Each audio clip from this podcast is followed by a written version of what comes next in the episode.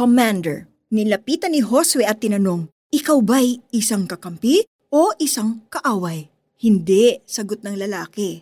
Ako'y naparito bilang pinuno ng hukbo ni Yahweh. Nagpatira pa si Josue at sumamba. Josue chapter 5, 13b to 14a. Lahat tayo ay may hinaharap na challenges sa buhay. May mga maliliit at mayroong sobrang laki kaya nagdududa tayo kung kaya natin itong ma-overcome. Ganito siguro ang naramdaman ni Joshua noong nilid niya ang mga Israelites papasok sa Promised Land.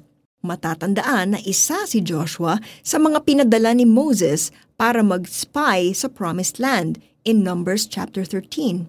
Pero dahil hindi naniwala ang mga Israelita na masasakop nila ang Canaan, nakasama pati si Joshua sa mga hindi pinapasok sa Canaan hanggat hindi namamatay ang lahat ng Israelitang edad 20 pataas.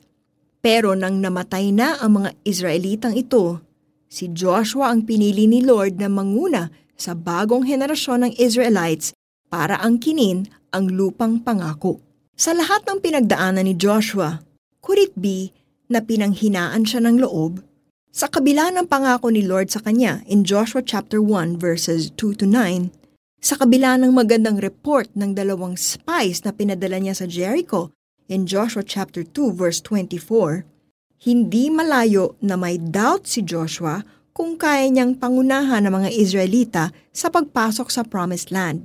Kay Lord, wala siyang duda. Kaya ni Lord ito, pero siya kaya nang maharap si Joshua sa isang armadong lalaki malapit sa Jericho na nagpakilalang commander ng army ni Yahweh, nagpatira pa siya at nagpa-worship. Siguradong lumakas ang loob niya. Bakit? Hindi lang siya tutulungan ni Lord. Si Lord mismo ang mangunguna sa kanya at magbibigay ng victory. Kung nahaharap ka rin sa isang challenge, magpasakop ka kay Jesus Christ ang commander ng buhay mo. Hindi ka lang niya sasamahan, pangungunahan at ipaglalabang kanya.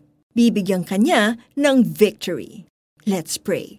Lord Jesus, nagsasubmit ako sa inyo as commander ng buhay ko.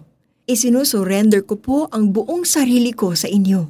Pangunahan po ninyo ako sa way na dapat kong daanan. Magtitiwala ako na kapag sasama ako sa inyo, mapapabuti ako anuman ang mangyari. Amen. Application.